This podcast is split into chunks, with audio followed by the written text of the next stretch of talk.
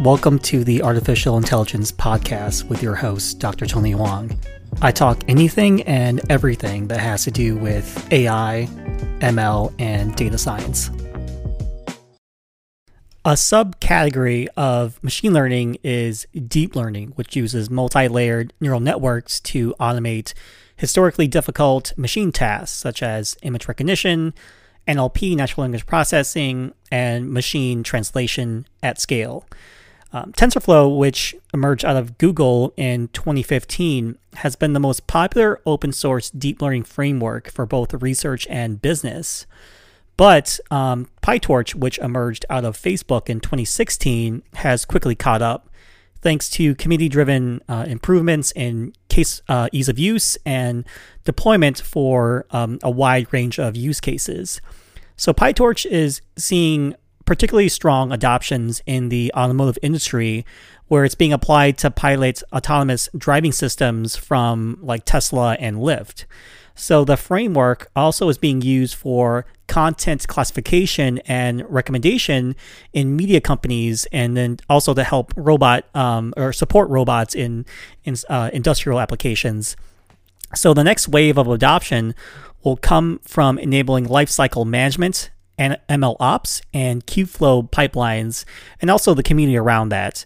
So for those that are early in the journey, um, the tools are pretty good. And also, you know, if you're using managed services with some open source, like something like uh, SageMaker, AWS, and Azure, you can get started pretty fast. So um, let's take a look at some companies that have uh, switched from TensorFlow over to PyTorch, with the first being Disney um, and trying to identify animated faces in movies. So since um, 2012, engineers and data scientists at the media giant Disney have been um, building what the company calls the content genome, which is a knowledge graph that pulls together content metadata to power machine learning based search and personalization applications across Disney's massive content library. So, this metadata improves tools that are used by Disney storytellers to um, produce content, inspire iterative uh, creativity and story making or storytelling. Um, power user experiences through like recommendation engines, digital navigation, and content discovery, and also in, in enabling like business intelligence. So, you know, before that could happen, you know, Disney had to in- invest in a vast uh, content annotation project, turning to its data scientists to train its automated tagging pipeline using deep learning models for image recognition to identify huge um, quantities of images of people, characters, and locations. So Disney um, engineers started off by experimenting with various frameworks, including TensorFlow, but then decided to consolidate around PyTorch in 2019. So engineers shifted from a conventional histogram of orientated uh, or orientated gradients, which is HOG, uh, feature uh, descriptors, to uh, the more popular um, support vector machine models or S- SVMs, to now being um, implementing a version of the detection uh, object detection architect dubbed the regions with uh, convolutional neural networks or RCNNs. So the latter has more. Um, more power in handling the combination of live actions, um, animations, and visual effects common in Disney contents. So it's very difficult to define what is a face in a cartoon. So they're shifting to deep learning methods using an object detector and also using transfer learning. So after just a few thousand faces were processed, you know, this new model uh, is already able to broadly identify faces in all three of Disney's use cases, and then it went into production in January 2020. So Disney is using just one model right now for the three types of faces, and that's um, and that's running great in such movies like uh, like Marvel movies like Avengers, where it needs to recognize both Iron Man and Tony Stark, or basically any character you know, wearing a mask.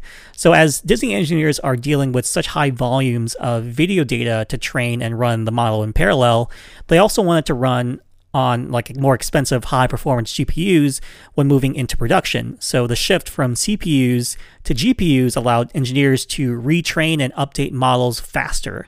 It also sped up the distribution of results to various groups across Disney, cutting processing time processing time down from roughly an hour for a feature length movie um, to getting results in between, you know, in between five to 10 minutes, to, uh, which is pretty awesome and very quick. So the TensorFlow object detector, uh, object detector brought um, you know a lot of memory problems in production and was really difficult to update. Whereas the PyTorch had you know usually has a much better uh, and faster um, approach, being able to take the same object detector and faster RNN and um, and delivering that much quicker to uh, to production. So the switch from you know one framework to another was surprisingly simple for the Disney engineering team. So the change to PyTorch was easy because you know it's it's all built in, so you could just plug in uh, some functions and just get started real quick. So it's not there's not like a like a large uh, steep learning curve. So um, you know whenever um, Disney engineers had an issue or a bottleneck, the PyTorch community has just a vast amount of support that they can turn to. So the next um, company that I want to talk about is the Blue River Technology Company, which um, uh, builds weed killing robots. So Blue River Technology has developed um, a robot that uses like a heady combination of digital wayfinding, integrated cameras, and computer vision to spray weeds with herbicides while leaving crops alone in almost a near real time, which uh, ends up helping farmers more efficiently conserve expensive and potentially environmentally damaging herbicides. So the Sunnyvale, California-based company caught the eye of you know the heavy machine maker uh, heavy equipment machine maker John Deere in um, 2017 when it was acquired for $305 million with the aim to integrate the technology into its agricultural equipment. So, Blue River researchers experimented with uh, various deep learning frameworks while trying to train computer vision models to recognize the difference between uh, weeds and crops, which is a massive challenge when you are dealing with cotton plants, which bear an unfortunate resemblance to weed. So the highly trained, um, you know, uh, engineers were able to draft and and uh, draft uh, are are supposed to draft up uh, these images manually by doing um, uh, manual image uh, labeling. And then after that, they train a convolutional uh, neural network or CNN using PyTorch to analyze each frame and then produce like a pixel accurate map of where the crops and weeds are. So, like other companies, you know, they, they first tried like uh, Caffe, uh, TensorFlow, and then PyTorch. And it, it's it's uh, they said that it worked pretty much out of the box for them, which is awesome, or at least PyTorch did. And there's no like bug reports or blocking bugs at all. And um, on the distributed computing side, it really shined, and it was just a lot easier to use than TensorFlow, which for data parallelization is is pretty complex. So, um, due to the popularity and simplicity of the PyTorch framework, um, that gives uh, Blue River an advantage when it comes to wrapping up for new hires. You know, that being said, you know they they really want uh, a world where people develop in whatever they're comfortable with. You know, some people like Apache MXNet, others like Darknet, others like uh, Caffe for research. But in production, you know, it has to be a very simple language, and PyTorch has everything, um, you know, that, that you could, you could ever need. So the third company that I want to talk about is Datarocks. Um, and so Datarocks is a cloud-based image analysis company for the mining industry. So it's founded by a group of geoscientists um, in Australia as a startup where they apply computer vision technology to the mining industry.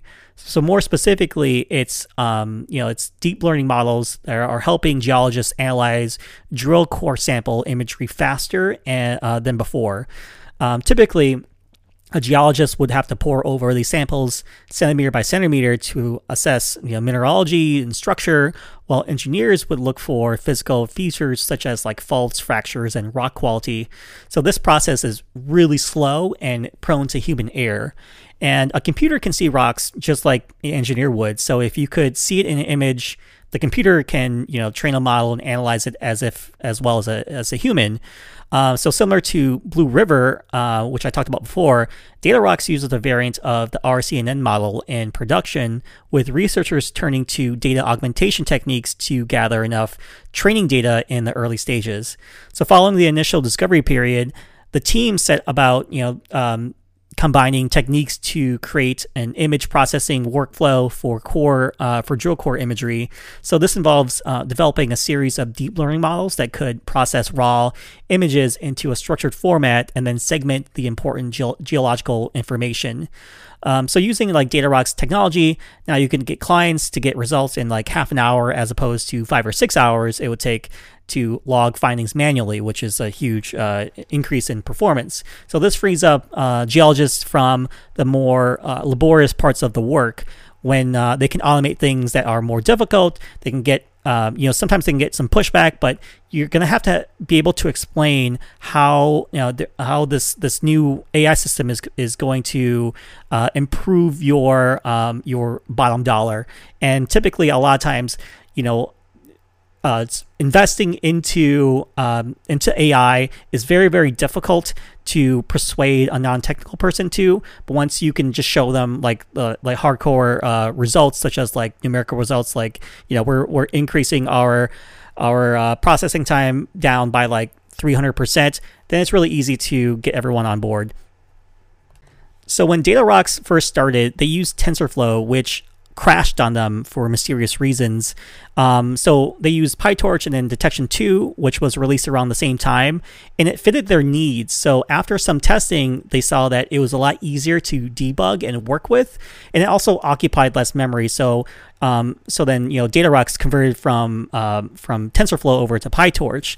Now, Datarocks also reported a 4x um, improvement in inference performance from TensorFlow to PyTorch, and Detectron 2 when running the models on GPUs, and also a 3x uh, performance boost on CPUs.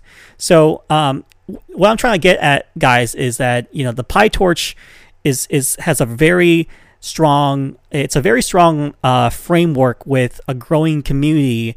It has a well-designed interface. It's really easy to use. has better debugging, um, which is the reason why a lot of big companies are switch are making the switch from TensorFlow over to PyTorch.